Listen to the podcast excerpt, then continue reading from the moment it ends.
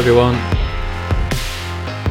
My name is John, and welcome to episode 11 of the Tech Leader Pro podcast. Today, I'm going to talk to you about pitching and how you can improve those pitching skills, not only for selling products, but also for selling ideas, which is something that all of us should be good at.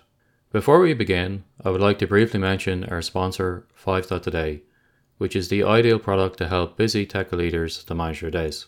5 Today is a highly secure personal productivity application designed to help you manage your priorities more effectively by focusing on the five most important tasks that you need to achieve each day. Our goal is to help you to keep track of all of your tasks, notes, and journals in one beautifully simple place, which is highly secure via end to end encryption. Visit the URL 5.today to sign up for free. And now let's get to our main topic without further interruption. Throughout our studies, our careers, and indeed our lives, we all need to pitch. We need to convince somebody to accept our ideas, to buy our products, to hire us, to love us, to respect us. Yet weirdly, most of us never receive any training on how to pitch.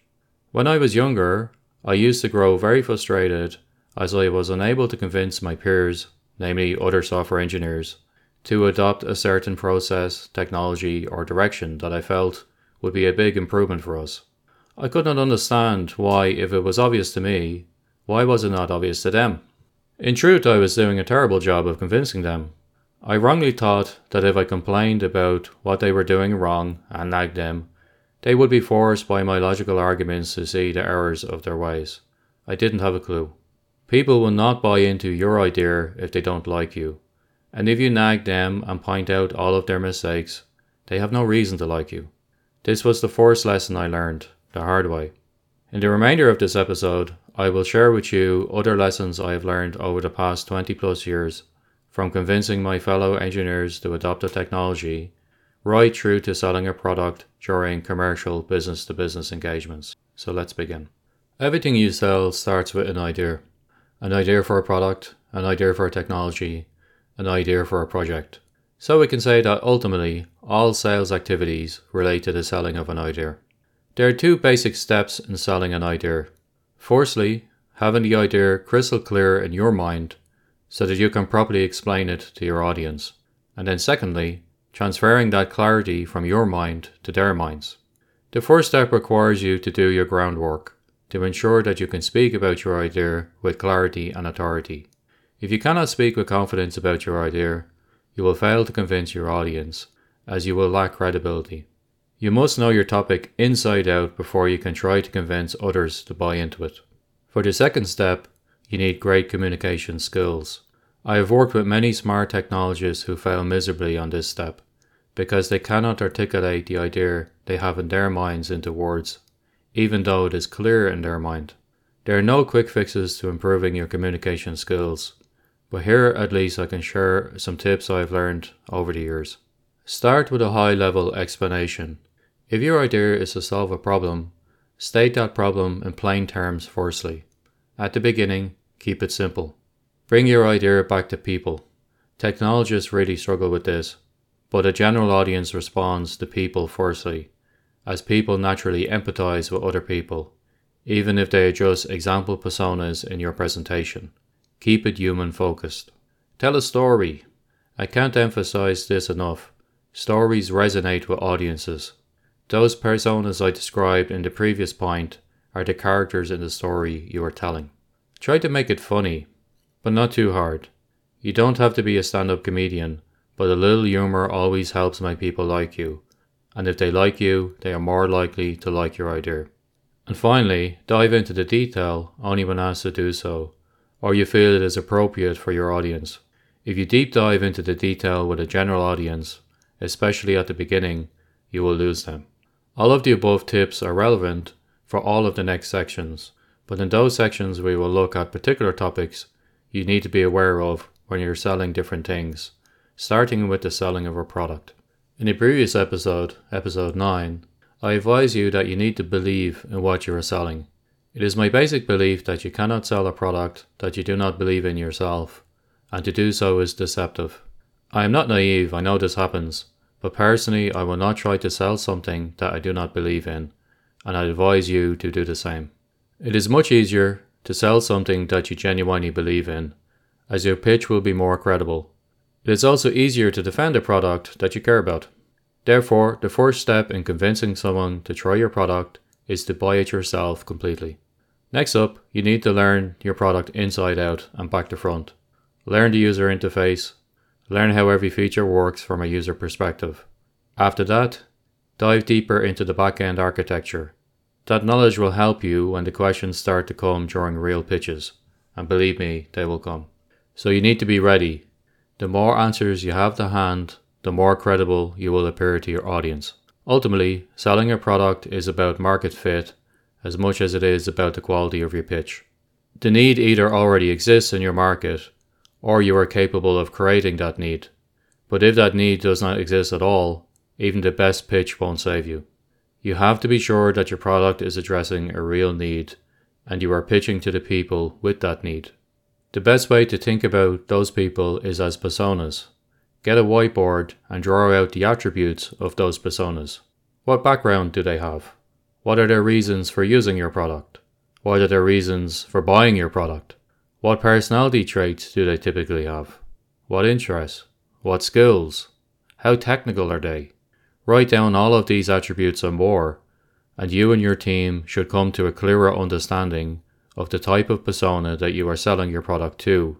Give that persona a name Bob, Harry, Jenny, whatever, and then start thinking about that persona as a real person because they will become a real person once your product hits production. The persona exercise is useful because it will get everyone focused on the end user, which is where your focus should be. Once you understand your end user, you can then start to identify what buttons to press, and you can press them during your pitches in order to get the reaction that you desire. Now let's talk about selling you. The fact is, nobody is going to buy anything from you if they don't like you. With that in mind, your first step should be to build a rapport from the very beginning. This is particularly challenging these days when video calls have largely replaced face to face meetings.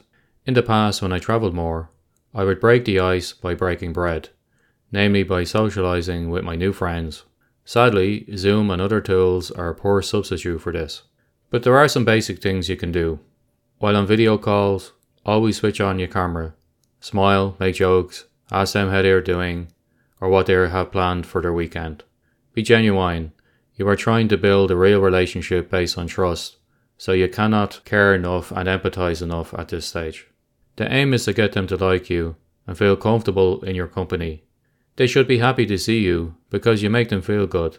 Thank them when they help you, compliment them when they do something great, and follow through on any commitments you make to them, however small, to prove that they can trust you. The best working relationships are based on both parties feeling like they are winning. Always remember that. Now I'm going to talk about advocates and detractors. In your audience, there will typically be advocates, detractors, and a large majority who are neither. It is your job to identify who is who, then amplify the advocates and neutralize the detractors.